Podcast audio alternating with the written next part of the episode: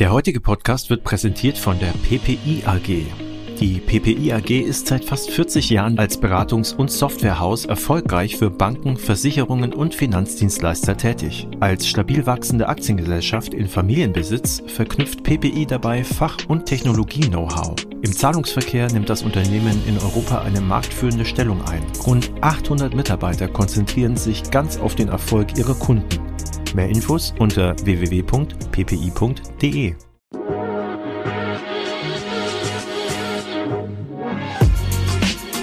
Payment and Banking, der Podcast aus der Mitte der Fin, Tech und Payment Branche mit eurem Host André Bajorath. Herzlich willkommen beim Payment and Banking Fintech Podcast. Heute habe ich einen Gast, den ich schon ziemlich lange eigentlich kenne, fällt mir so auf, wenn ich drüber nachdenke.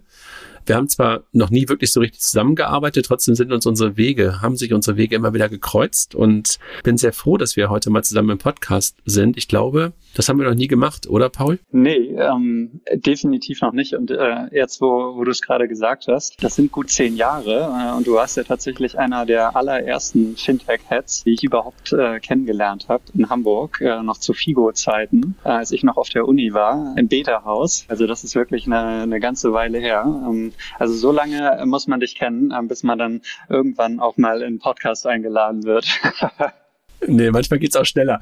Und das ist ja auch nicht so, als wenn wir das nicht schon mal irgendwann auch schon mal im Kopf gehabt hätten, dass du auch in den Podcast kommst. Aber ehrlich gesagt, es ist, glaube ich, neun Jahre. Figo Beta Haus war, glaube ich, 2014 und jetzt haben wir 2023, äh, in der Tat knappe, knappe neun Jahre her. Also, wer ist bei mir? Paul Becker von Recap. Und wir kennen uns aber nicht aus deiner Recap-Zeit, sondern damals äh, habt ihr noch was anderes gemacht. Und äh, vielleicht magst du ganz kurz was zu dir sagen, wer du bist, äh, was du jetzt machst und vielleicht holst du auch ganz kurz aus, wenn wir jetzt schon den Bogen neun Jahre zurück nach Hamburg geschlagen haben, weil das ist ja letztendlich auch so dein Startpunkt äh, eigentlich gewesen in der ganzen Fintech-Welt, ne? Ja, absolut, absolut, genau. Also mittlerweile äh, arbeite ich äh, an Recap, ähm, aber vielleicht mal die Story von Anfang an aufgerollt. Ähm, genau, als wir uns kennengelernt haben, das war äh, damals tatsächlich so die, die ersten Schritte, die ich äh, in die, in die Fintech-Szene reingesetzt habe. Damals noch äh, Wirtschaftsinformatik studiert ähm, und der einzige Kontakt zu Finanzen war der studentische Investmentclub, in dem meine damaligen beiden Kommilitonen Arne und Jonas drin waren und äh, Finanzthemen und Investments in unseren Freundeskreis äh, herangetragen haben. So haben wir dann tatsächlich auch damals angefangen, uns mit Fintech zu beschäftigen. Das Projekt, an dem wir damals gearbeitet haben, als wir uns kennengelernt haben,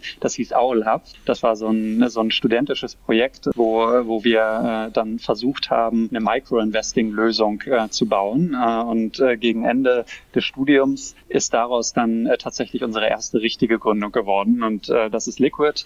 Das kennt ja vielleicht der ein oder andere in der deutschen Fintech-Szene auch ein Robo-Advisor oder digitaler Vermögensverwalter. Ähm, das haben wir Ende 2014, Anfang 2015 dann auch gegründet mit zwei weiteren Mitgründern zusammen, haben das drei Jahre gut gemacht bis Anfang 2018 ähm, und sind dann auch als Team, also Arne, Jonas und ich, dort operativ rausgegangen, haben dann eine Weile lang ähm, äh, ein paar Angel Investments gemacht, ein paar Beratungsprojekte und daraus ist dann schlussendlich auch Recap entstanden. Aber da kann ich ja gleich noch mal ein bisschen im Detail drauf gehen, wie genau der, der Übergang da zustande gekommen ist. Aber wie das bei den meisten Gründungsgeschichten ist, gibt es dann so die Annahme, äh, man ist mit dieser Idee vor vielen Jahren irgendwie mal aufgewacht, aber die Realität ist dann meistens doch eher äh, der eine Zufall äh, jagt den nächsten und auf einmal sitzt man dann in so einer Neugründung drin. Äh, und so war das bei mir äh, auf jeden Fall auch in den letzten Jahren. Aber wirklich interessant, dass du in deinen jungen Jahren, und du hast ja gerade beschrieben, 2014 war es noch die Uni, ähm, jetzt sind es auch schon neun Jahre wieder her, aber trotzdem schon dreimal gegründet hast. Ne? Und ähm, Overlap war, ich glaube, habt ihr eigentlich den, damals eine UG oder eine GmbH gehabt oder war das wirklich nur als Projekt?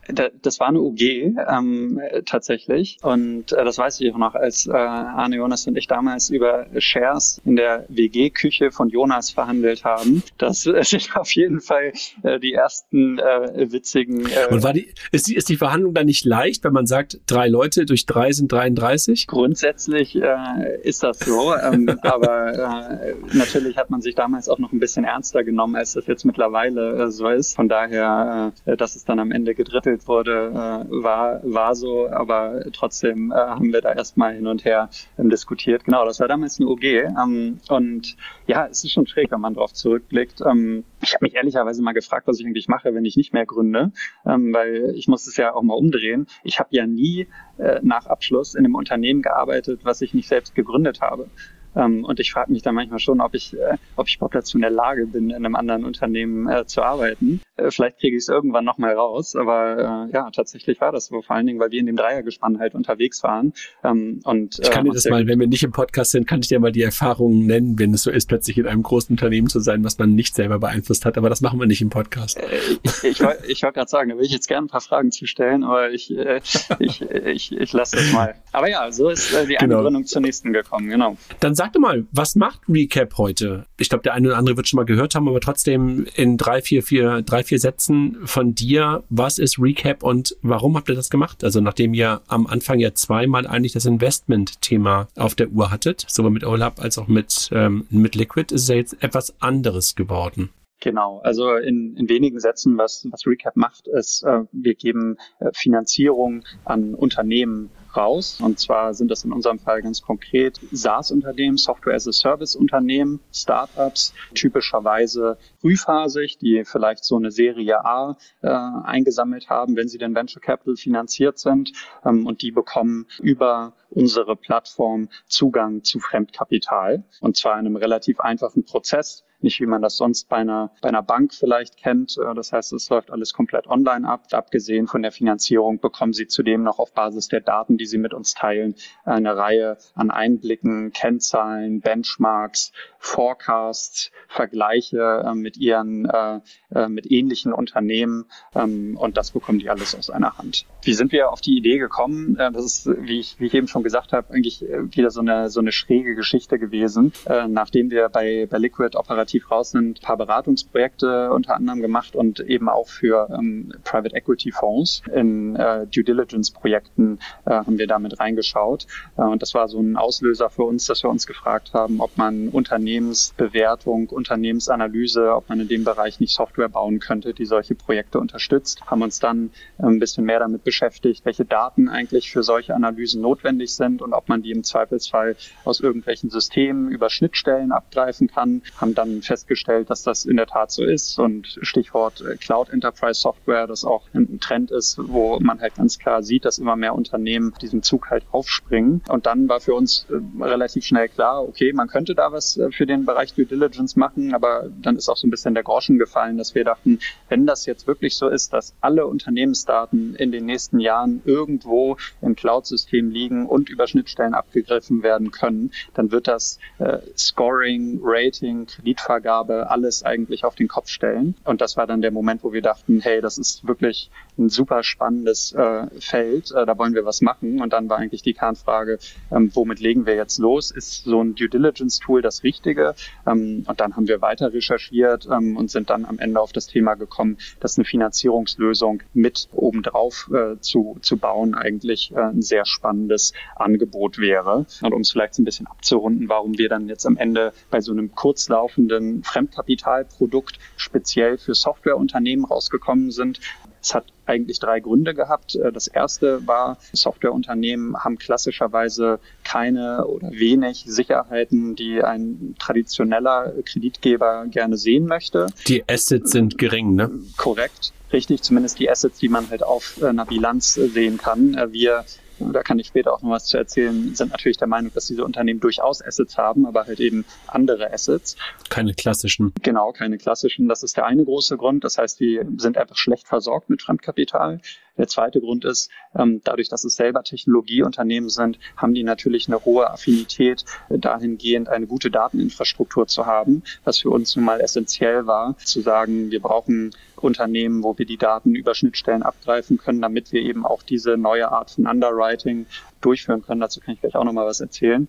Und der dritte Punkt, äh, warum es dann ein kurzlaufendes Kreditprodukt geworden ist, ist eigentlich aus Risikogründen, weil es verhältnismäßig noch einfach zu managen ist. Ähm, und, und das war eigentlich so die rationale Herleitung. Und dann sind wir mit diesem Produkt äh, einfach losgelaufen und haben gesagt, das macht erstmal Sinn, ist ein gutes Geschäftsmodell. Und jetzt mittlerweile sind wir äh, seit einigen Monaten auf dem Markt und äh, gehen unseren Weg weiter nach vorne, bauen neue Produkte obendrauf und so weiter. Ganz viele Fragen, die ich danach habe. Wenn du davon sprichst, dass es eigentlich Early-Stage SaaS-Modelle sind und du von kurzlaufenden Produkten sprichst, kurzlaufenden Krediten sprichst und die Zielgruppe gerade schon ganz gut beschrieben hast, also Early-Stage Startups.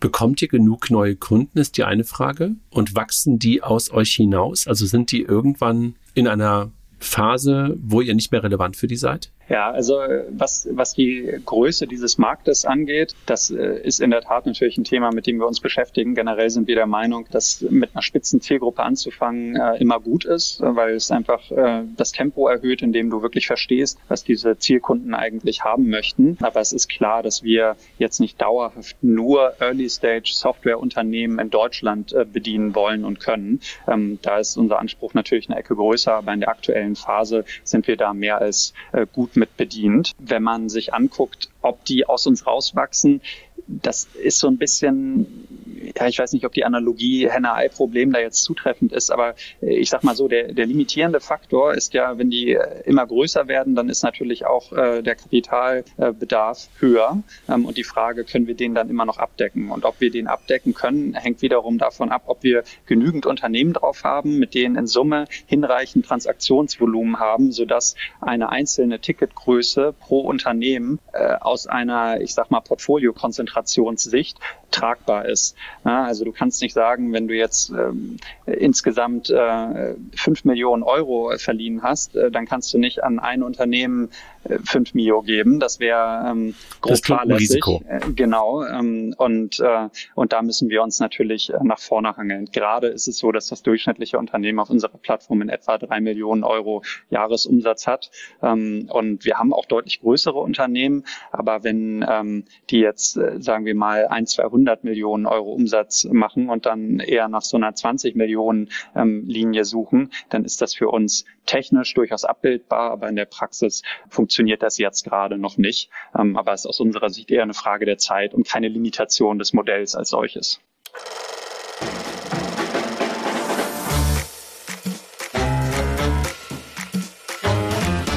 Wir bringen die goldenen 20er Jahre zurück.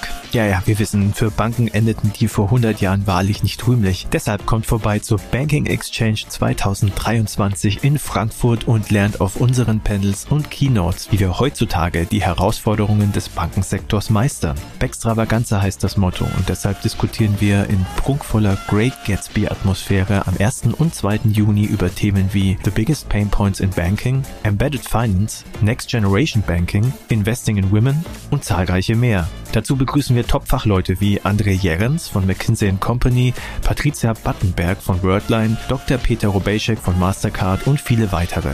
Das alles begleitet von einem Rahmenprogramm, das euch in die Zeit des großen Gatsby zurückversetzt und mit Prunk und Lebenslust fesselt. Mit erlesenem Champagner aus Kristallkelchen, Lounging auf roten Samtsesseln und Musik von Charleston bis hin zu fröhlichem Swing. Seid dabei und erlebt zwei Tage Banking-Experten und Backstravaganz in einem unvergesslichen Event. Wir freuen uns auf euch. Backstravaganza am 1. und 2. Juni im Club Gibson in Frankfurt am Main. Tickets auf www.banking-exchange.de. See you there, old sport. Du hast gerade schon von Enterprise Cloud Daten gesprochen, gesagt, dass ihr andere Daten, andere Assets aus Daten heraus eigentlich bewertet. Was sind das für Daten, die ihr nutzt? Ist es eigentlich das, was ich als Software as a Service Startup auch meinen Investoren als KPIs liefere? Also ist es genau Usage und, und äh, Monthly Active und, und, und dergleichen? Oder worauf guckst du? Also das ist tatsächlich ähm, das Endprodukt, äh, was aus unserer Analyse rauskommt. Ähm, eigentlich kann man sich das vorstellen wie eine Scorecard, die man auch durchaus von einem Venture Capital Investor kennen würde, nur dass äh, die bei einem typischen VC-Investor dann in einem Excel-Spreadsheet drin ist und bei uns eben nicht, sondern in, in der Plattform drin ist und dort halt auch äh, automatisiert berechnet wird. Der wichtige Punkt ist, gegenüber ich sag mal, dem klassischen Reporting, wie man das jetzt beispielsweise bei einem VC kennt, dass die Unternehmen uns nicht die Kennzahlen geben und wir dann sagen, okay, wenn das deine Kennzahlen sind, dann bekommst du äh, folgende Terms, äh, sondern wir berechnen die alle selbst und zwar auf Basis der Rohdaten, die wir uns von dem äh, Unternehmen ziehen. Und das macht halt einen, riesigen Unterschied. Und was sind das konkret für Daten? Es sind drei verschiedene Töpfe, die wir uns angucken. Das erste sind Bankdaten. Also wir nutzen ganz normal über PSD2-Schnittstelle nutzen wir einen Zugang, um äh, direkt alle äh, Transaktionen abzugreifen. Das muss ich dir jetzt nicht sagen, aber im Verhältnis zu anderen Schnittstellen funktioniert auch tatsächlich sehr gut. Ähm, und da sind wir auch sehr zufrieden äh, mit. Das Zweite, was wir uns angucken, sind, wir reden immer von Subscription-Daten für diejenigen, die jetzt nicht ähm, viel in der Subscription Economy unterwegs sind. Am Ende ist das so eine Mixtur aus äh, Rechnungs- und Zahlungsdaten. Äh, ähm, da werden äh, von äh, SaaS-Unternehmen Tools wie ChargeBee, Recurly, in Deutschland beispielsweise Billwerk oder Billomat ähm, verwendet. Und in diesen äh, Tools findest du Kundendaten, Vertragsdaten, Rechnungsdaten. Ähm, also äh, sehr essentiell für uns äh, am Ende. Und das die du real-time abfragst oder Korrekt. die du monthly abfragst? Real-time? Korrekt. Also wir, wir gucken uns die mhm. in Echtzeit an. Ähm, das heißt, ähm, da komme ich gleich auch nochmal zu, äh, wie, wie sich das eigentlich in unserer, in unserer, bei den Kunden auf unserer Plattform gerade äh, aufteilt, weil so viel sei gesagt, nicht jeder nutzt ein äh, Tool dafür, sondern äh, einige Unternehmen haben sich irgendwas äh, aus Mangel an Alternativen selbst bauen müssen, weil die Infrastruktur dafür halt auch noch relativ jung ist und vor fünf Jahren beispielsweise noch gar nicht da war, aber das ein oder andere Unternehmen war vor fünf Jahren schon da. Äh, und das macht es dann schwierig, sowas äh, über Schnittstellen abzugreifen. Das kann ich gleich auch nochmal erzählen. Aber um die, äh, um die Datenquellen einmal abzuschließen, die, die dritte und letzte Quelle sind klassische Accounting-Daten, sprich in Deutschland Datev, ist da äh, die, die primäre Quelle, die leider Gottes äh, keine Schnittstellen anbieten. Und deshalb sind wir da äh, auf standardisierte Exports angewiesen. Sprich, du lädst als Unternehmen deinem Dativ-Account oder über deinen Steuerberater BWAs und SUSAs, Summen- und Saldenkontenlisten runter ähm, und kannst sie dann bei uns wieder hochladen. So, und bei einem idealen Unternehmen gehen wir jetzt mal von den Niederlanden Und aus. darf ich einmal kurz einhaken? Ja, kannst, du, kannst du nicht vorher ansetzen? Kannst du nicht bei einer Lexware oder bei, bei irgendwas ansetzen und, und nicht auf die Dativ warten, in Anführungszeichen? Das ist tatsächlich ein Thema, mit dem wir uns beschäftigen und äh, auch mit, äh, mit LexOffice äh, auch schon mal darüber diskutiert haben, inwiefern die nicht eigentlich all das abdecken könnten, ähm, was du dann als Endprodukt später irgendwo in einem Datev findest. Ist ein spannender Ansatz. Äh, haben wir so in der Form, also wir haben eine Integration zu LexOffice tatsächlich auch. Ähm, mhm. äh, allerdings primär aus dem Grund, weil einige Unternehmen LexOffice wiederum auch als Subscription Management Tool äh, verwenden. Aber äh, der Ansatz äh, ist total valide. Ähm, äh, muss sich zeigen, ob das in der Praxis tatsächlich funktioniert. Wo es deutlich einfacher ist, ist zum Beispiel in den Niederlanden. Da nutzen fast alle Unternehmen Exact Online, was sozusagen das, das Datev der Niederlande ist und, und da hast du Schnittstellen und, und kannst das einfach ähm, abgreifen. Das heißt, so ein ideales Unternehmen bei uns, das hat ein ganz normales Geschäftskonto, das nutzt ein Subscription Management System und äh, ist jetzt meinetwegen in den Niederlanden und nutzt Exact Online. Ähm, das kommt in unserem Onboarding Prozess dann einfach an den Punkt, dass es die drei Datenquellen ähm, über Schnittstellen verbindet und dann ist es damit durch. Das heißt, dieser Onboarding-Prozess, den so ein Unternehmen durchläuft, das sind ein paar Minuten und ab dem Zeitpunkt haben wir dann Zugang zu den Daten und auch nicht nur einmalig, sondern fortlaufend. Und die geben euch dann Access da drauf? Also sozusagen bist du dann ein, ein äh, zugelassener, zugelassener Partner auf die Konten und auf das Datev oder wie auch immer das in den Niederlanden gerade heißt und dann kriegst du diese Daten einfach automatisch immer äh, gepusht. Okay, verstanden. Sag mal, wenn, also jetzt habe ich verstanden, was die Unternehmen mitbringen müssen. Also du nimmst die auf die Plattform, wenn sie halt auch bereit sind und in der Lage sind, dir diese Datentöpfe aufzumachen, diese drei vor allen Dingen. Ne? Kannst du schon darüber nachdenken, dass du vielleicht auch selber so eine Art Schnittstelle, eine, API den zur Verfügung stellst und sagst, okay, wir definieren gerade einen Standard oder ist es dafür noch nicht relevant genug? Äh, was, was meinst du genau mit äh, einem Standard? Naja, dass du sagst, okay, ich definiere gerade sozusagen einen, einen, einen Inbound-Kanal, wo ich sage, so das muss genau so formiert, ähm, formatiert sein, das will ich genau haben. Also du interpretierst ja gerade das, was die Leute dir schicken, aus verschiedenen, aus verschiedenen Töpfen hinaus. Also genau the other way around, dass du halt sagst, okay, das möchte ich genau von dir, das brauche ich in der Form. Ja, ja, also ähm, ich meine, es ist immer eine Frage, was man als Schnittstelle äh, bezeichnet. Ähm, äh, also, äh, und da wirst du jetzt gleich drüber lachen, in, in einer sehr einfachen Form haben wir das natürlich. Beispielsweise, ähm, wenn du jetzt kein Subscription Management äh, System verwendest, sondern die Daten in irgendeinem anderen Format bei dir hast, dann kannst du äh, über ein standardisiertes CSV-File äh, bei uns auch Daten abgeben. ähm, und äh, diesen Standard haben wir natürlich definiert, aber eine API plus, MT plus, plus ein MT940 aus dem Bankkonto, ja? genau. Ähm, aber eine API in dem Sinne ähm, haben wir äh, aktuell noch nicht live. Ähm, Aber du, du verstehst den Gedanken, ne? Dass du es einfach total. im Grunde umdrehst, ne?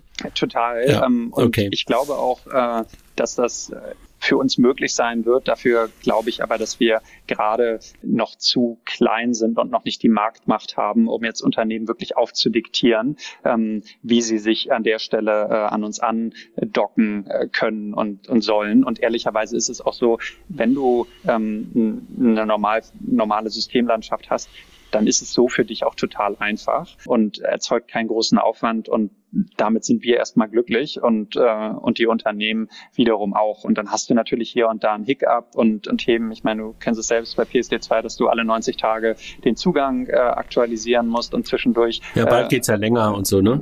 Ja, aber manchmal ist es auch kürzer, aus welchen Gründen auch immer. Ähm, und äh, äh, solche Themen äh, musst du natürlich auch handeln. Aber im Großen und Ganzen ähm, ist das schon genial ähm, und für die Unternehmen natürlich auch super, äh, weil die müssen kein, kein Datenraum Plattform bereitstellen, kein aufwendiges Questionnaire durchlaufen oder ähnliches, sondern die teilen einfach die Daten, warten ein, zwei Tage ab und dann bekommen sie äh, ihr Ergebnis und dann können sie Finanzierung bekommen. Und das ist äh, schon ein relativ äh, angenehmer Schritt, würde ich sagen. Und du hast gerade davon gesprochen, dass sie denen auch dann ein Dashboard zur Verfügung stellt. Ist das auch so, dass es von denen auch für interne Reportings benutzt wird? Also weil klar, du bereitest ja etwas auf, was du wahrscheinlich selber benutzen willst und aus der Erfahrung heraus von euch weiß ich ja, dass ihr auch immer ein Händchen für das Thema User Experience beziehungsweise auch für Grafik hattet. Wahrscheinlich macht ihr das ja dann irgendwie auch ganz nett. Also nutzen die das für sich? Also sehen die es als Benefit? Ich würde sagen von bis. Äh, das hängt extrem davon mhm. ab.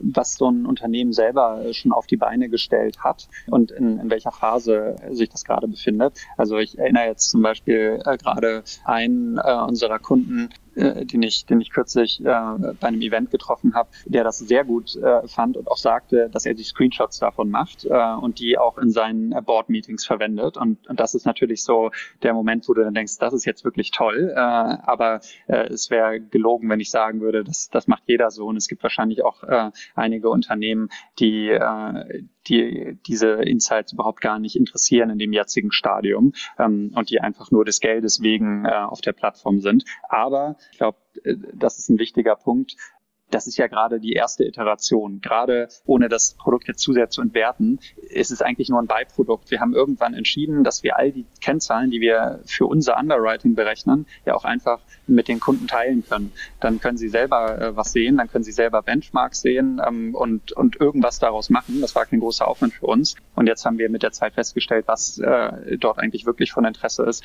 und arbeiten jetzt gerade an der ersten richtigen Version, die halt auch für den Kunden aus der Kundensicht konzipiert konzipiert ist, ähm, wo, wo dann beispielsweise noch ein bisschen konkretere Empfehlungen drin sind, wo wir sagen, deine Kack-Payback-Period ist beispielsweise äh, zu lang. Äh, was bedeutet das eigentlich, wenn du dir die nächsten zwei Jahre anguckst für deinen Kapitalbedarf? Wenn du sie um drei Monate verkürzen würdest, was hätte das für einen äh, Impact? Solche Themen äh, kommen dann mit dazu. Und ich bin mir relativ sicher, wenn wir das live haben, dann wird das nochmal äh, was ganz anderes äh, ergeben und im Zweifelsfall auch ein Produkt sein, was du separat monetarisieren kannst. Wollte ich gerade fragen. Also ist das dann eigentlich fast als Reporting as a Service einfach noch als, als Preisschild oben drauf, oder?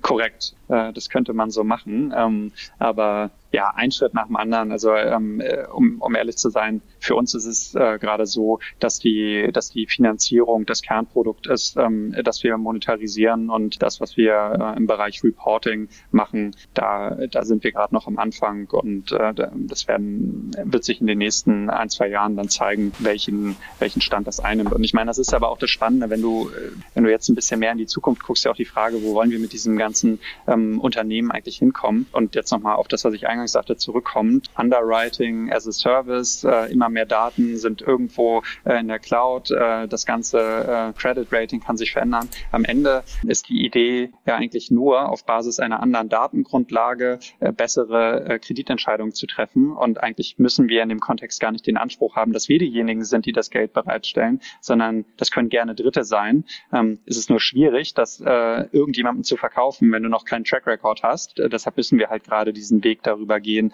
mit eigenen Facilities und eigenen Produkten auch Finanzierung bereitzustellen, um zu zeigen, dass es funktioniert, um dann in einem zweiten Schritt im Zweifelsfall eher zu einer Art Credit Agency, also Credit Rating Agency zu werden. In die Richtung wollte ich gerade so ein bisschen kommen, also mit meiner nächsten Frage. Also finde ich total spannend, darüber nachzudenken, in welche Richtung geht es. Bist du halt eine Software Company oder das, was du halt gerade als Credit Agency, Software plus, plus mehr gehst oder ob du halt sagst, ich bin halt mehr oder weniger ein Kreditvermittler, woher das Geld auch immer kommt. Aber vielleicht ganz kurz davor eine Frage. Bei euch wird es ja wahrscheinlich auch hin und wieder mal die Diskussionen geben, wenn ihr Pressemitteilungen macht und dergleichen.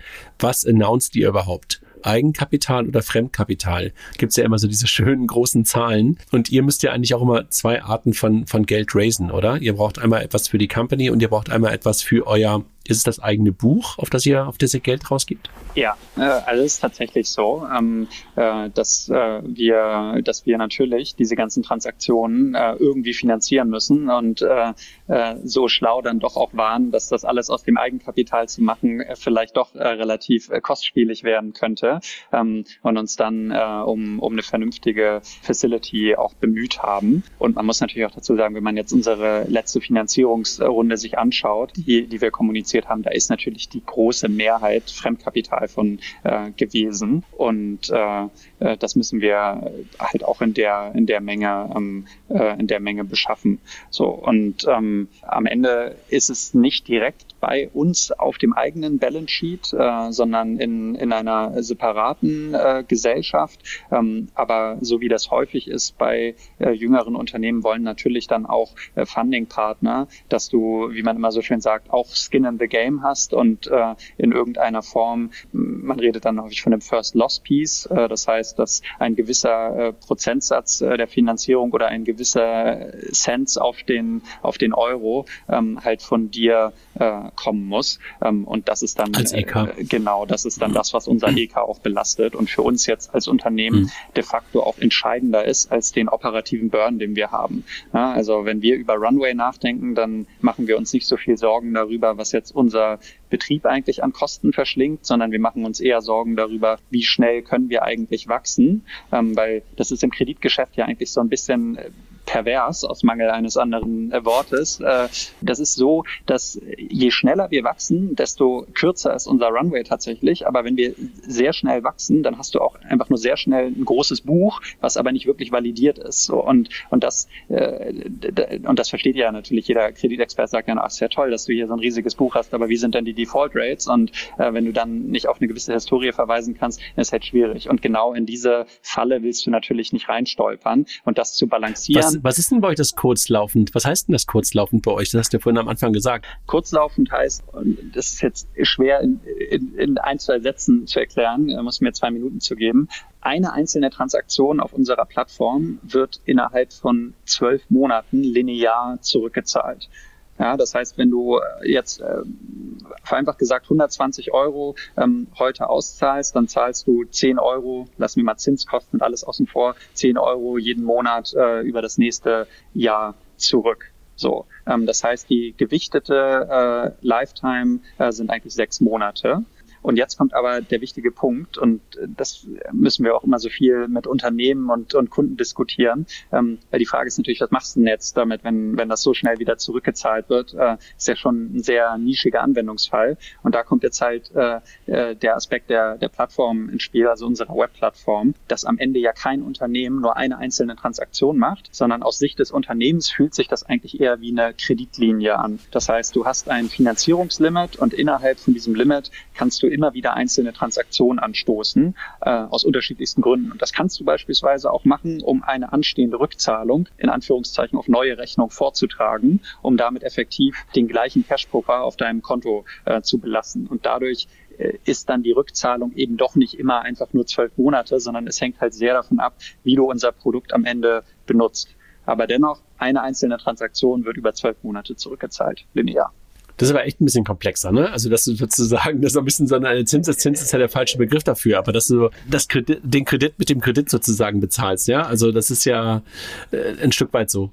Ja, das, das war auch tatsächlich so eine Sache. Im Nachhinein klingt das immer so naiv. Wir dachten, als wir mit dem Produkt in den Markt gegangen sind, das ist ja ein No-Brainer. Äh, du bekommst einfach günstig und schnell Geld. Wer, wer macht das nicht? Ähm, aber die Realität hat dann eben doch gezeigt, äh, dass in der Zielgruppe einfach bisher sehr wenig, auch aus mangelndem Angebot einfach, mit Fremdkapital gearbeitet wurde. Und wenn du dann so ein Produkt hast, was sich sehr einfach bedienen lässt auf der Plattform, aber du willst es dann ja inhaltlich auch durchdringen. Das haben ja so die meisten äh, Gründerpersönlichkeiten dann doch irgendwie an sich. Stellst du fest, ganz so einfach zu erklären ist es äh, eben nicht. Und ich würde auch behaupten, selbst jetzt nach einiger Zeit auf dem Markt und etlichen Kunden, die wir auf der Plattform haben, haben wir das immer noch nicht in Gänze gemeistert und werden einfach nur kontinuierlich besser. Beispielsweise haben wir mittlerweile in unserem Vertriebsteam eine Person, die komplett separat sich halt nur mit dem Thema Guidance, wie wir es nennen, äh, beschäftigt ähm, und äh, jedem Unternehmen im Detail dann erklärt, wie genau das eigentlich funktioniert, welchen Mehrwert du daraus bekommst, wie das Produkt zu verwenden ist, äh, wie du einen Anwendungsfall damit abgebildet bekommst und so weiter. Das ist tatsächlich so. Nicht ganz so einfach, wie wir es uns ursprünglich vorgestellt haben, aber es ist ja meistens so. Lass mal ein bisschen bei den, bei den Zahlen bleiben. Was waren denn die letzten Zahlen, die ihr announced habt an Eigenkapital und Fremdkapital, was ihr aufgenommen habt und vielleicht dann auch so ein Stück weit Richtung Kunden und Volumen, wenn du schon was dazu sagen kannst oder vielleicht sogar auch, ob ihr schon Ausfälle hattet und, und, und äh, dergleichen. Also die, die letzte Finanzierungsrunde ähm, die wir gemacht haben, es war eigentlich eher so eins, zwei, drei Transaktionen, die aufeinander gefolgt sind und die wir dann in einem Batch ähm, auch announced haben. Äh, das waren in Summe 15 Mio Eigenkapital, die wir eingesammelt haben und zudem äh, Fremdkapital von äh, knapp 90 Millionen Euro. Und aus dem Pool leben wir äh, auch bis heute sehr gut und sind, äh, kann man wahrscheinlich. Weil auch immer wieder was zurückgezahlt wird. Korrekt, korrekt. Das ist bei dem Produkt ganz wichtig zu verstehen. Ähm, die, das Geld, ähm, das äh, deployst du nicht einmal und dann ist es halt irgendwie weg, sondern das dreht sich die ganze Zeit. Ne? Jeden Monat äh, kommen Collections rein und die werden dann auch direkt wieder entweder von den gleichen Unternehmen oder von anderen wird die Liquidität dann wieder äh, weiter genutzt. Genau. Und damit, ja, kannst du, kannst du das, wie unser Finance-Team äh, immer gerne sagt, Cash recyceln. Ich weiß nicht, ob das ein Fachbegriff ist. Ich finde ihn auf jeden Fall witzig. Es, es ist lustig, weil letztendlich hast du das gerade als Kreditlinie beschrieben und eine Kreditlinie ist ja eigentlich nichts anderes als ein Subscription-Modell. Äh, kann man. Und äh, letztendlich Antwort. Sag du. du. Du gibst den Leuten eine Subscription auf ihre Subscriptions. Also das ist schon irgendwie, es, es ist schon sehr stringent, wenn du so willst, ne? Weil das Modell von den, von, von deinen Kunden bedienst du genauso mit einer, mit einer Subscription, wenn du so willst. Also schon, schon wirklich äh, spannend. Äh, ja, ja, absolut. Äh, also ich meine, was soll ich auch sonst sagen? Aber ich, ich meine es auch so, ich, ich finde das Produkt äh, natürlich affengeil, ähm, aber äh, die Praxis zeigt natürlich trotzdem, das zu erklären und dann auch wirklich klar zu machen, wie entsteht der Mehrwert daraus, äh, das ist leider nicht ganz so trivial, weil äh, wenn du, ich meine, wenn du jetzt mit einem mit einem etablierten Unternehmen redest und äh, die die haben ein, ein Finanzteam sitzen und denken sehr äh, ausführlich über ihre Kapitalstruktur nach, wo sie eigentlich welche Liquidität herbeschaffen und dann guckst du dir halt den prototypischen ähm, äh, VC-Gründer oder Gründerin an, da ist die Denke halt eher, ich sammle Geld ein, äh, dann habe ich Runway ähm, und wenn der Runway zu kurz mhm. ist, dann sammle ich halt neues Geld ein. So einfach mhm. äh, ist die Denke. Ne? Und, und da jetzt zu erklären, wie man da irgendwie so ein schnell drehendes äh, FK-Produkt irgendwie reinhaut äh, und wo da der Mehrwert äh, entsteht, ist dann nicht ganz so einfach. Und am Ende ist es total logisch, du gibst halt weniger Anteile ab. Ähm, aber das zu modellieren, wenn der Exit im Zweifelsfall noch fünf Jahre entfernt ist, ist dann auch wieder nicht ganz so trivial. Also da könnte ich jetzt äh, ewig, ewig drüber äh, erzählen. Ähm, aber ja, im Kern äh, ist es auf jeden Fall ein, ein starkes Produkt.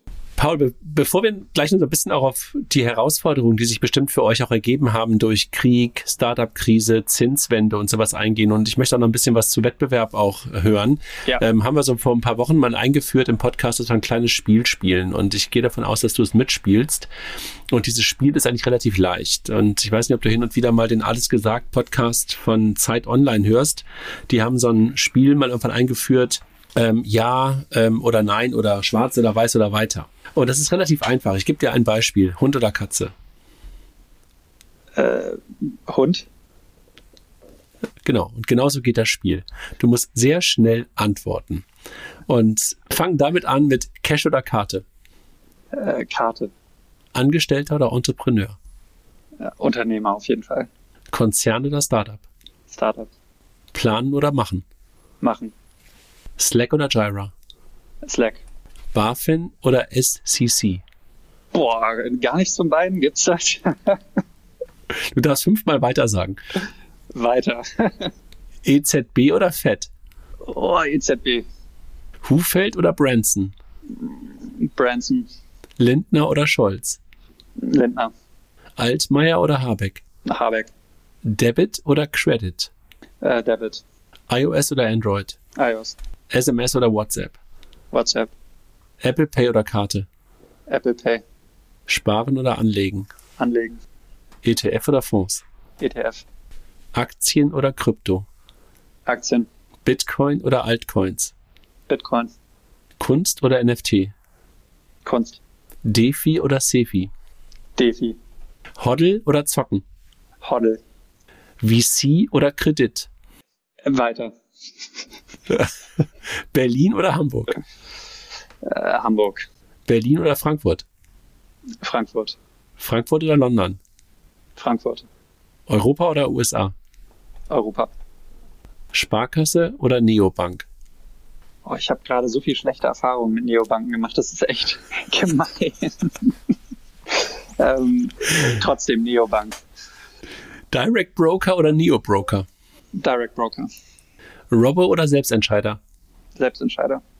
Vergleich oder Berater? Vergleich. Scalable oder Trade Republic? Scalable. Thelen oder Klöckner? Klöckner. Revolut oder N26? Revolut. N26 oder Tomorrow? N26. Rad oder Auto? Rad. Rad oder Bahn? Rad. Handelsblatt oder FT? Handelsblatt. Bei Rot oder bei Gelb? Bei Gelb. Rot oder Grün? Äh, grün. Schwarz oder Rot? Äh, schwarz. Buy Now Pay Later oder Kreditkarte? Äh, BNPL. PayPal oder Kreditkarte? PayPal. Wein oder Bier? Bier. Kaffee oder Tee? Kaffee. Hafer oder Kuh? Hafer. Wort, äh, Papier oder iPad? Papier. Text oder Sprachnachricht? Text. Microsoft Office oder Google? Äh, Google. Twitter oder Insta? Äh, Twitter. Insta oder Facebook? Insta. Insta oder TikTok? Insta. SRAM oder Shimano? Äh, Shimano. Canyon oder Pinarello? Canyon. Äh, Alpen oder Mallorca? Alpen. Vielen Dank. Das war sehr. Wir haben so äh, rausge äh, sehr, sehr rausgefunden, dass man sehr viel über Menschen, sehr viel über Menschen erfährt, über so kurze Fragen. Äh, Ich, ich habe jetzt leider schon wieder die Hälfte der Fragen vergessen, aber äh, tatsächlich glaube ich auch, wenn man äh, sich das jetzt nochmal anhört, ja, das, das sagt, glaube ich, recht viel. Spannend. Ja, vielen Dank. Aber lass mal, lass mal darüber sprechen, was die Herausforderungen für euch waren im letzten Jahr, weil ich kann mir vorstellen, dass ein Revenue-Based Model, was auf Krediten ausgelegt war, in so einer Startup-Krise, wo du vor allen Dingen auf neue Startups auch schielst, schon echt eine Herausforderung war, auch noch gekoppelt natürlich mit einer Zinswende, die wir in der Form, wie wir sie ja jetzt in den letzten zwölf Monaten erlebt haben, ja noch nie erlebt haben. Was waren die, was waren die Herausforderungen? Wie habt ihr sie gemeistert? Ja, es ist, es ist tatsächlich äh, sehr, sehr spannend gewesen. Jetzt nicht nur für, für das Modell als solches, sondern jetzt auch mit meiner Historie. Es ist ja nicht so, dass ich irgendwie seit 30 Jahren äh, unterwegs bin ähm, und de facto eigentlich auch immer äh, geht's nur bergauf äh, im, im positiven Sinne. Ähm, und, äh, und jetzt hast du auf einmal eine ganz andere Situation. Tatsächlich muss ich aber sagen, in Summe ist unsere Situation jetzt nicht wirklich schlechter oder besser. Und ich erkläre gleich mal, äh, äh, woran das liegt. Aber, aber das verwundert mich eigentlich am meisten. Also eigentlich, ähm, es, geht halt weiter und ich würde nicht sagen, dass Nothing changed. ja, äh, doch schon, aber das Endergebnis ist, es, es gleicht sich irgendwie aus. So. Und ich meine, ähm, was jetzt äh, Startup-Krise und Zinswende angeht, das hängt natürlich unmittelbar zusammen, aber vielleicht trotzdem mal getrennt betrachtet. Was wir natürlich total merken, ähm, jetzt nicht nur selber, äh, weil wir auch ein Startup sind, sondern vor allen Dingen in unserer Zielgruppe ist, dass doch alle sehr viel konservativer geworden sind. Ähm, als wir gerade frisch am Markt waren, war ähm, die, die Perspektive der meisten Unternehmen schon eher möchte so viel Geld wie möglich, um so schnell zu wachsen wie möglich und einfach immer mehr rauf und schneller und vorwärts. Ähm, und was wir in letzter Zeit eher sehen, äh, ist, dass Unternehmen einfach äh, Sicherheit haben wollen, dass sie tatsächlich Zugang zu Liquidität haben, die sie jetzt vielleicht gar nicht nutzen wollen, aber einfach nur wissen, da ist noch was, falls ich es dann brauchen könnte. Also eine deutlich konservativere äh, Haltung, die wir, die wir gerade sehen. Und natürlich äh, merkst du einfach auch, dass einigen Unternehmen äh, andere Finanzierungsquellen versiegt sind äh, und, und die sich dann im Zweifelsfall auch eher dann bei Anbietern wie uns noch äh, melden. Und das ist ja so ein bisschen Vorwurf Adverse Selection, äh, inwiefern das ein Problem für uns ist. Ich kann, ich kann so viel sagen,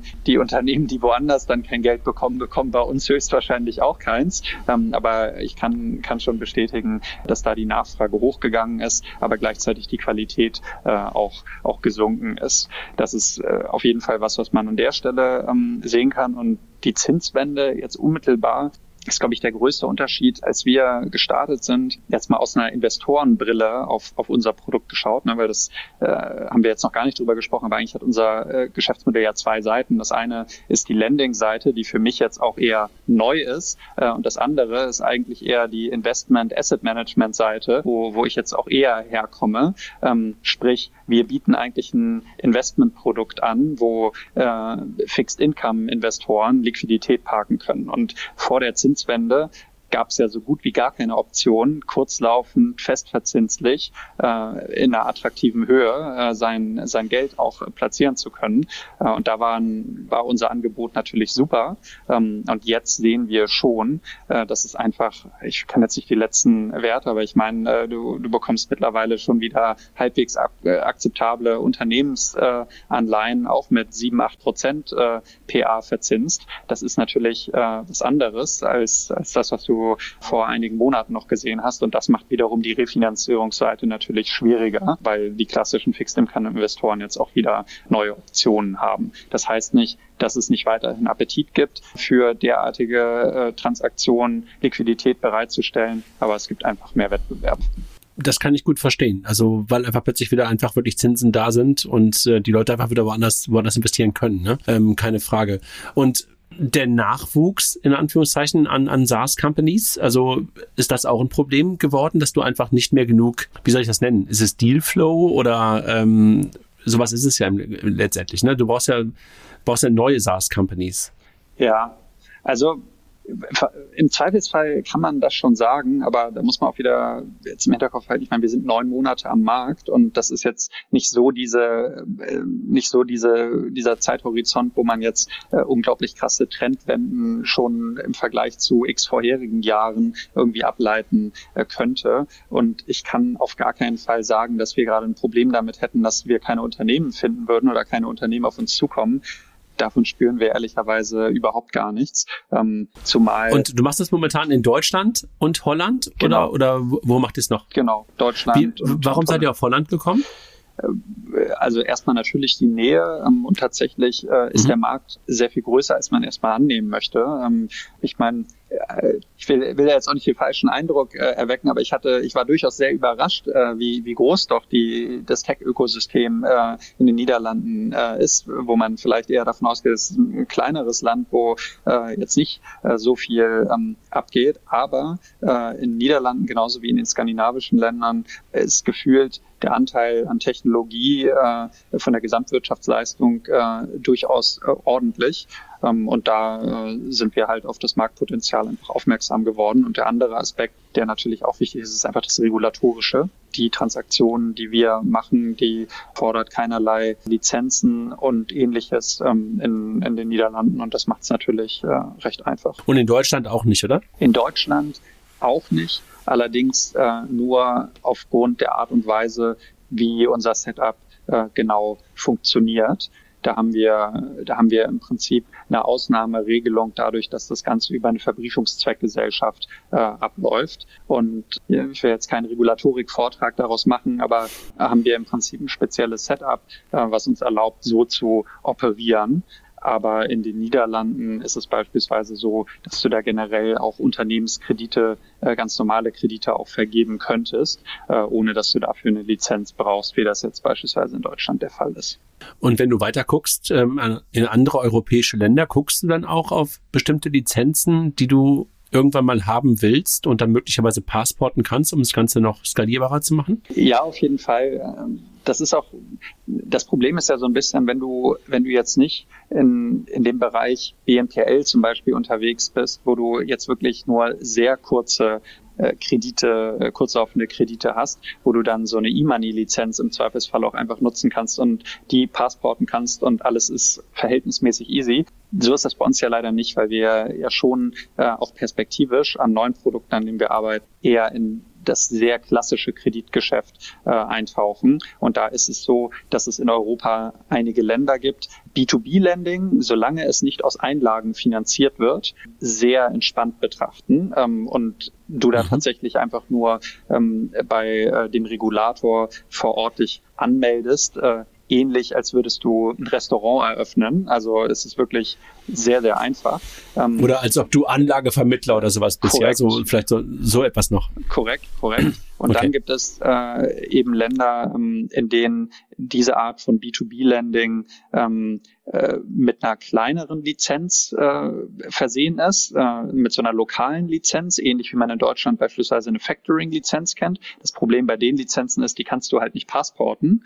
Ähm, und dann gibt es halt äh, beispielsweise Deutschland, in dem du äh, für ein derartiges Geschäft, wenn du jetzt klassische Unternehmenskredite rausgeben willst, eine Vollbanklizenz brauchst, die du passporten kannst. Aber wir wissen alle, dass eine Vollbanklizenz äh, sich zu besorgen jetzt echt kein Kinderspiel ist. Und, und das ist, wär, wäre, wäre jetzt gelogen zu sagen, dass wir da total entspannt aufblicken, es ist für uns natürlich ein großes Thema. Und das ist, glaube ich, für jeden, der im Fintech-Bereich unterwegs ist, dass man weiß, man muss sich mit Regulatorik beschäftigen und man möchte das im Zweifelsfall auch. Aber die Frage ist halt, wann ist der richtige Zeitpunkt für welches Setup ähm, und wann kannst du wie viel Geld und Zeit auch wirklich ähm, in die Hand nehmen. Und klar ist für uns. Naja, und ja, sag du. Ja, und du, du hast ja vorhin auch gesagt, dass ja auch noch nicht so ganz klar ist, ob das Ganze halt eher in das weiter in das Thema Kredite, Kredite selber vermitteln oder aufs eigene Buch nehmen oder halt einfach als Software-Company irgendwann vielleicht auch endet oder vielleicht sogar im Exit irgendwann endet, weil dann denkst du ja nicht mehr darüber nach. Dann bist du ja nicht nur ein Vermittler, dann bist du ja eher ein Marktplatz, wo du wahrscheinlich dann ganz viele verschiedene Refinanzierer unten drunter steckst und sagst, okay, wer nimmt das Ganze jetzt? Also so ähnlich wie es ja vielleicht irgendwie ähm, so eine, wie hieß es, Compeon oder so, was da irgendwie mal gemacht hat, auf eine andere Art und Weise, ne? die jetzt, glaube ich, gerade übernommen worden sind von den Kollegen da aus München, wo ich mir auch so ein bisschen die Frage stelle, was ist ist da auch so euer Wettbewerb? Also ist, geht das eher in diese Richtung, dass du sagst, so diese Plattformen, diese Vermittler sind der, sind der Wettbewerb oder sind es halt dann doch eher die Sparkassen vor Ort, die dann möglicherweise doch hin und wieder mal eine FK-Runde bei irgendjemandem kennen, machen, den sie kennen? Oder was ist da euer Wettbewerb? Also tatsächlich würde ich sagen, der größte Wettbewerb, das ist äh, auch so ein bisschen so eine Analogie aus der Liquid-Zeit. Damals haben wir immer gesagt, der größte Wettbewerb für uns ist das Sparbuch, äh, was für viele erstmal so ein bisschen kontraintuitiv ist, aber es ist nun mal so, der größte Wettbewerb ist, dass die Leute einfach gar nichts machen. So, und äh, das kann man bei unserer jetzigen Zielgruppe durchaus auch sagen. Es gibt einfach viele Unternehmen, die sich nicht an Fremdkapital rantrauen, weil sie es nicht verstehen, keine Ahnung haben und dann halt lieber eine EK-Runde nach der anderen machen. Und diese Leute dazu zu bewegen, und das ist eher ein Longshot, äh, dass sie das wirklich äh, begreifen und auch anfangen zu nutzen, das ist, glaube ich, da, wo das größte Potenzial äh, dahinter ist. Aber wie gesagt, das ist ein Aber Longshot. Wo du sagst, die EK-Runden machen und die dann eher VCs reinnehmen Correct. oder EK-Runden aus, keine Ahnung, Family and Friends oder, oder dergleichen? Was auch immer. Also es geht einfach nur darum, die finanzieren mhm. sich ausschließlich über Eigenkapital, obwohl es durchaus in ihrer Kapitalstruktur sinnvolle Punkte geben würde, wo du halt nicht auf Eigenkapital setzen solltest. Gerade wenn du mhm. Product Market Fit gefunden hast, du nicht nur zwei Kunden hast, wenn du jetzt ein B2B-Unternehmen bist, sondern hast ein, äh, ein vernünftiges Portfolio aufgebaut, du bist noch nicht profitabel, aber trotzdem gibt es sehr gute Gründe und Möglichkeiten, Fremdkapital zu nutzen und das versteht halt einfach leider noch nicht ähm, jeder und das ist, glaube ich, äh, der größte Wettbewerb am Ende des Tages. Aber kurzfristig, wenn man sich jetzt anguckt, mit wem äh, befinden wir uns äh, äh dann gemeinsam mal, äh, wenn es um Deal äh, ge gekämpft wird, dann würde ich würde ich eher sagen, äh, dass das am Ende des Tages äh, Venture Debt Provider sind, die auf eine ähnliche Zielgruppe schauen, also eher am oberen Ende unserer Zielgruppe und auch nur bei denjenigen Unternehmen, die Venture Capital finanziert sind. Wir haben ja durchaus auch einige Unternehmen auf der Plattform, die gebootstrapped sind, alles aus eigenen Mitteln gemacht haben. Da haben dann Venture Debt Provider wieder nicht so viel ähm, Interesse dran. Das ist, glaube ich, so die, die man am ehesten sieht. Und dann ist es tatsächlich so bei den Unternehmen, die profitabel sind oder nahe der Profitabilität. Da hast du es dann tatsächlich auch, dass die Hausbank einfach mal was anbietet, äh, vielleicht auch mit äh, KfW noch hinten dran. Da haben wir auch schon mal äh, was mitbekommen. Und wie machst du heute Sales? Ich habe mich das gerade gefragt. Also ist das outbound und du guckst einfach auf die gängigen Medien, neue Firmen unterwegs oder guckst irgendwie im Netzwerk, welche Software as a Service Tools sind irgendwie im Einsatz? Guckt, guckt ihr da drauf oder habt ihr auch möglicherweise ein VC-Netzwerk, die schon mal irgendwo reingegangen sind und dann die nächsten Runden dann mit euch machen? Am Ende sind es mehrere Kanäle, ganz klar. Also ich glaube, der, der Startschuss für uns ähm, war auf jeden Fall dass wir ganz gute Pressearbeit gemacht haben und uns als, als Anbieter in diesem Bereich in Deutschland gut positionieren konnten und dadurch einfach eine Präsenz haben und inbound äh, bekommen. Ähm, und jetzt mit der Zeit, wo wir auch eine Reihe an Kunden einfach haben und Kunden auch über uns reden, äh, merkst du natürlich, dass, äh, dass es dann halt äh, mehrere Kontaktpunkte gibt und sich das Ganze so ein bisschen aufaddiert äh, und, und du dadurch dann halt auch Unternehmen, die dich vielleicht irgendwann vor einem Jahr schon mal irgendwo von dir gehört haben, dann auf einmal von einem Bekannten hören, oh, der nutzt das auch und dann denken die, ach Mensch, äh, so unseriös kann der Laden ja nicht sein, dann schaue ich mir das auch mal an. Ähm, das hat auf jeden Fall äh, einen großen Einfluss.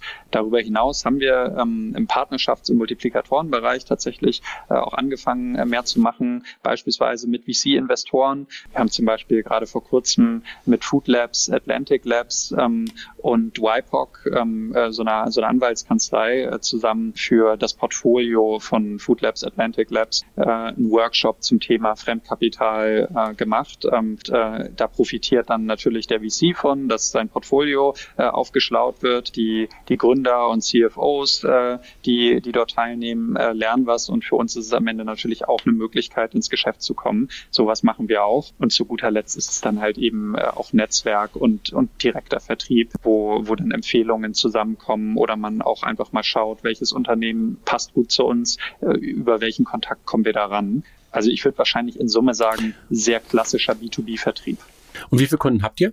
Es hängt immer davon ab, was du jetzt am Ende als Kunde äh, bezeichnen würdest. Also wir haben auf unserer Plattform, äh, ich müsste jetzt nochmal nachgucken, ob wir wahrscheinlich haben wir die Zahlen nicht gekannt. Wir sind kurz davor, 1000 Unternehmen auf der Plattform drauf zu haben. Du wirst eine Art KYC, KYB oder sowas haben, ne? Also genau, das machst du ja. Korrekt. So, und äh, das halt von ungefähr ein Fünftel ähm, von den Unternehmen, die auf der Plattform drauf sind, sind komplett ongeboardet, ähm, haben alles durchlaufen und, und sind entsprechend, ja, äh, vollwertig äh, auf der Plattform drauf.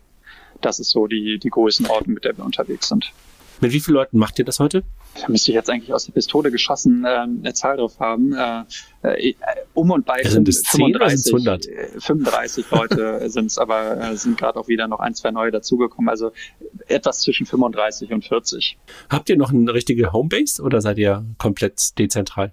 Ähm, Berlin ist schon äh, unser, unser Headquarter. Der größte Teil des Teams ist auch äh, in Berlin. Ähm, so ungefähr zehn Leute sind das. Aber wir sind äh, tatsächlich eine Remote First äh, Company und das weiß auch jeder. Also das wird auch in dem Recruiting-Prozess ganz klar kommuniziert, dass äh, es keine klassische Office-Kultur gibt. Und das ist auch so eine Klassikerfrage, die du natürlich immer bekommst. Ne? Wie, wie macht man das, dass so eine Remote-Company äh, gut funktioniert? Und äh, die die einfachste Antwort, äh, die ich persönlich viel zu selten höre, äh, äh, aber sehr überzeugt von bin, ist, du musst halt einfach sicherstellen, dass die Leute in deinem Team remote arbeiten wollen. Ja, ähm, wenn das äh, gegeben ist, dann äh, ist sehr viel, sehr viel einfacher. Ähm, und, und da legen wir auf jeden Fall großen Wert drauf. Genau, das ist, äh, das ist eigentlich auch das Wichtigste, ähm, wo wir einfach drauf achten. Und von daher, das jetzige Team äh, ist aufgeteilt, wie gesagt, die meisten in Berlin, aber wir haben äh, Leute in Hamburg, in Frankfurt, in München, in Zürich, äh, in Wien, ähm, in Lissabon, äh, ja, ja, also zehn Standorte in Köln, äh, äh, ja, sind die, sind die Leute ganz gut verteilt. Genau, und einmal pro Quartal kommt tatsächlich die ganze Company auch zusammen. Das ist dann so ein bisschen das Thema, wie wir halt auch versuchen, dass die Leute sich halt trotzdem auch gut kennen, weil das habe ich auch so ge gelernt über die Zeit. Ähm, es arbeitet sich sehr gut remote zusammen, aber es arbeitet sich noch besser remote zusammen, wenn man dann auch irgendwie nicht nur äh, oberhalb äh, der Brust äh, über Zoom äh, jemanden kennt, sondern halt auch einmal im, im Gesamtformat gesehen hat und äh, mal ein, zwei Tage zusammen verbracht hat. Und das funktioniert bei uns wirklich sehr gut. Glaube ich übrigens mittlerweile auch dran. Also ich war ja auch ein großer Freund ähm, von dem ganzen Remote-Arbeiten während Covid und dann hat man doch gemerkt, ähm, habe ich gerade letzte Woche, als wir wieder eine unserer Konferenzen gemacht haben von Payment und Banking, gemerkt, wie toll es dann doch ist, in Person zusammenzukommen und viele, viele Dinge dann einfach auch auf eine andere Art und Weise besprechen zu können. Also glaube ich auch feste dran. Also ob einmal im Quartal mir ausreichen würde, weiß ich nicht genau. Dafür bin ich mittlerweile wahrscheinlich fast zu alt. Ich habe irgendwie das Gefühl, dass ich hin und wieder die Leute einfach sehen möchte. So alle zwei Wochen sehe ich mein Team zum Beispiel auch. Aber siehst du, das ist ja total, total fair. Aber darum geht's halt eben, dass man äh, in einem Recruiting-Prozess halt über sowas spricht und die Erwartungshaltung klar sind. Und ich glaube, ich habe es jetzt nicht live mitgekriegt, aber von Bekannten gehört, in den größeren Unternehmen, die zu Covid-Zeiten zwangsläufig ins Homeoffice gehen mussten, gibt es jetzt häufig so einen Clash, weil es halt ein Lager gibt, was das total geil fand äh, und halt sagt so, äh, das möchte man eigentlich haben oder vielleicht sogar aus der Stadt rausgezogen ist in der Zeit. Ähm, und dann gibt es ein anderes Lager, äh, was sagt, ich möchte aber, dass die Leute auch ins Büro kommen. Äh, und sowas zu, zu managen, ist, glaube ich, echt schwierig. Und da kann ich nur sagen, wenn, wenn du von Anfang an versuchst sicherzustellen, dass alle Leute auch Bock drauf haben, remote zu arbeiten, dann macht das vieles einfacher. Ja, und halt auch solche Sachen, wenn du halt dann auch sagst, okay, wir machen sehr, sehr viel remote, da musst du halt auch ganz viele Meetingräume und dergleichen haben und vernünftige, vernünftiges Equipment und da haben halt viele gar nicht so richtig darauf reagiert. Also weil bis dahin waren halt wir alle im Büro, da war mal alles okay, dann saß man in einem Raum und plötzlich brauchst du halt ganz andere, ganz anderes Equipment. Da haben, glaube ich, auch einige noch gar nicht so richtig darauf reagiert. Paul, das war super, super spannend. Und ich habe ja gesagt, ähm, viel länger als eine Stunde machen wir eigentlich selten. Und wir sind gerade ziemlich genau bei einer Stunde angekommen und fühlte sich ehrlich gesagt gar nicht so an, dass es schon so lange ist.